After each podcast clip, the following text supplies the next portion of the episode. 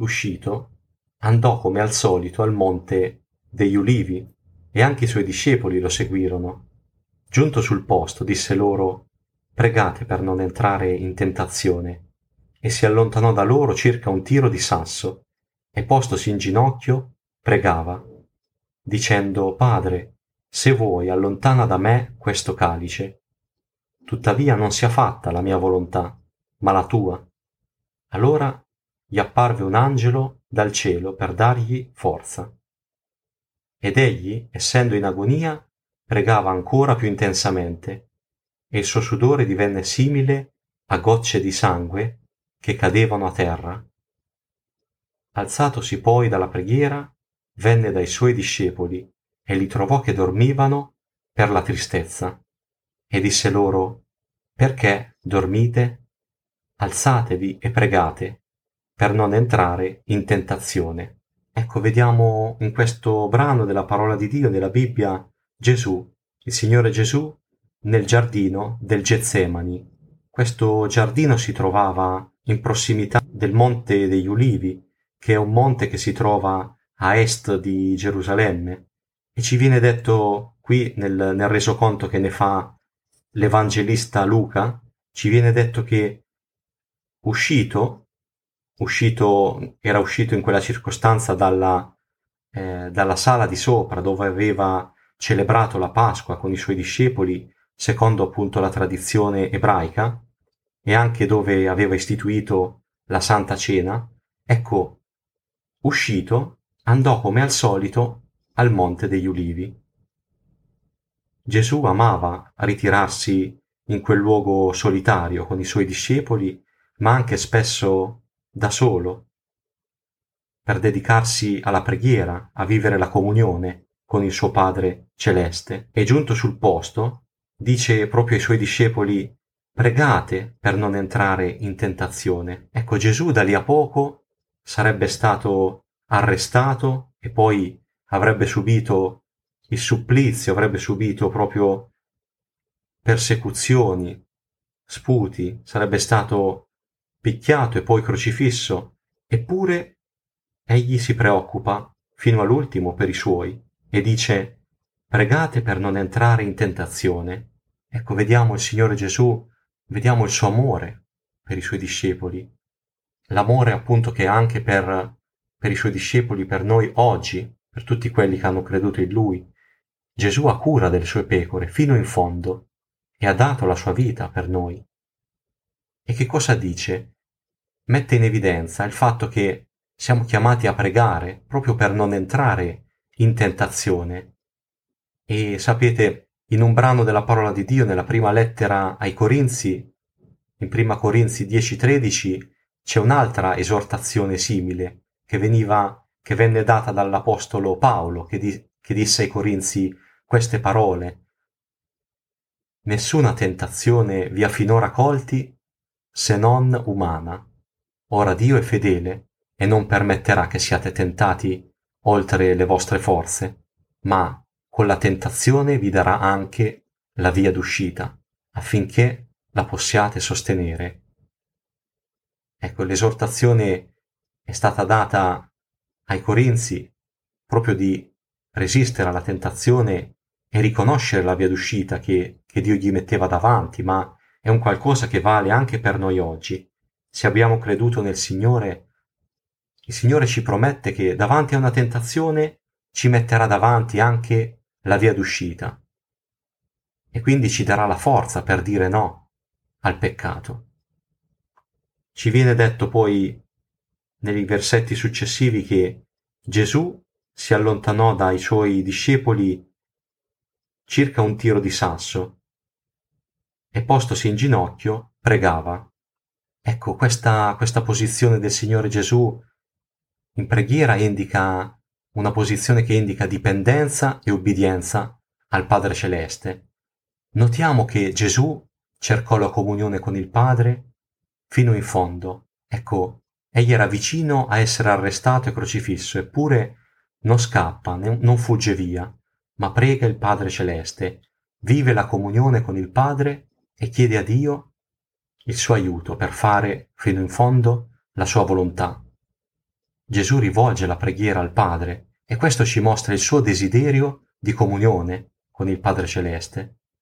Gesù ci mostra anche oggi che siamo chiamati a vivere come uomini e donne di preghiera. Se abbiamo creduto nel Signore, siamo chiamati a non cessare mai di pregare e non trascurare la preghiera, non viverla come un qualcosa di saltuario, ma ecco, non cessate mai di pregare, come disse l'Apostolo Paolo ai Tessalonicesi, in prima Tessalonicesi 5, versetto 17. Gesù quindi è l'esempio perfetto in tutto, anche nella vita di preghiera. Ma notiamo qual era il contenuto della preghiera di Gesù. Ecco, Gesù disse, Padre, se vuoi, allontana da me questo calice, tuttavia non sia fatta la mia volontà, ma la tua. Ecco, concentriamoci su queste parole, vedendo due aspetti, il contenuto della preghiera di Gesù e l'atteggiamento di Gesù nella preghiera. Il primo aspetto, il contenuto della preghiera, ci mostra che Gesù voleva chiedere che se ci fosse stato un altro modo per la salvezza dei peccatori, il Padre lo avesse reso manifesto, lo avesse mostrato. Ecco, la risposta del Padre fu, come sappiamo, il silenzio, perché non c'era un'altra via per la salvezza dei peccatori. Era chiaro che non era possibile allontanare il calice del giudizio da Gesù. Gesù era l'unico che poteva prendere su di sé la condanna che io e te meritavamo.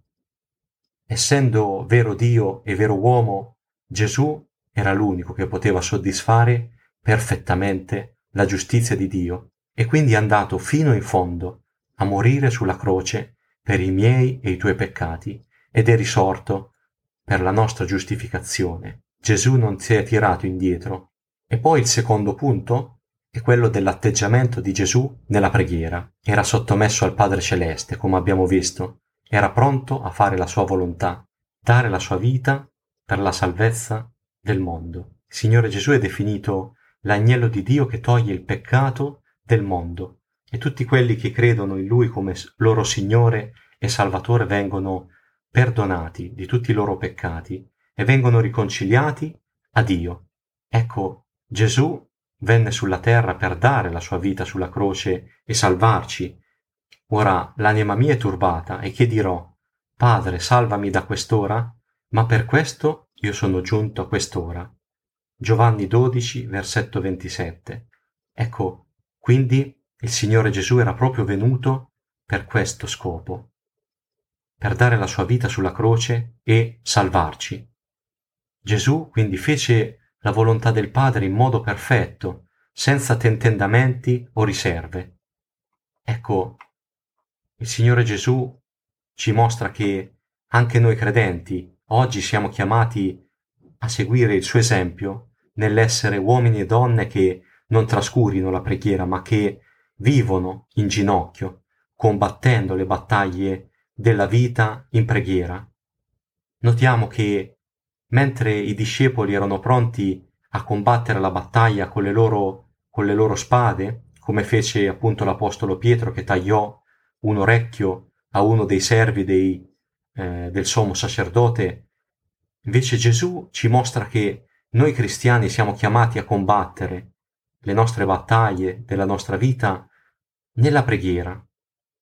Ecco, nelle difficoltà, nelle prove che viviamo, spesso facciamo il contrario di quello che il Signore ci ha ricordato e trascuriamo la preghiera, ci fissiamo sul problema e pensiamo a quello che ci preoccupa, ma non ci ricordiamo che in Cristo abbiamo un aiuto potente, abbiamo il Re dei Re, il Signore dei Signori, il nostro Dio che ci ha salvati e che si prende cura di noi ogni giorno. Ecco, L'esempio del Signore Gesù ci spinge a vivere anche i momenti più difficili, in preghiera, dipendendo dal Padre Celeste. L'applicazione per tutti noi quindi è quella, per tutti noi che abbiamo creduto, è quella di vivere la preghiera, non come un qualcosa di sporadico, ma come uno stile di vita. Seguiamo l'esempio del Figlio di Dio, il quale nell'agonia non smise di pregare, ma al contrario la sua preghiera divenne più intensa. Ecco, e se ancora non abbiamo creduto nel Signore Gesù, siamo chiamati a non aspettare. Egli ha dato se stesso sulla croce affinché chiunque crede in Lui non perisca, ma abbia vita eterna. Ecco, chi non crede nel Signore Gesù perirà. Quello è il suo destino eterno, perché non avrà appunto accettato il Signore Gesù, il suo sacrificio perfetto per i nostri peccati, perché la Bibbia ci parla chiaramente del fatto che il salario del peccato è la morte e quindi chi non crede nel Signore Gesù ha come destinazione finale l'inferno e la separazione da Dio. Ma la buona notizia del Vangelo è che chi crede nel Signore Gesù sarà salvato e avrà come destinazione finale la comunione con Dio, avrà come destinazione finale di stare alla presenza di Dio per l'eternità e di essere oggi già parte del suo meraviglioso piano.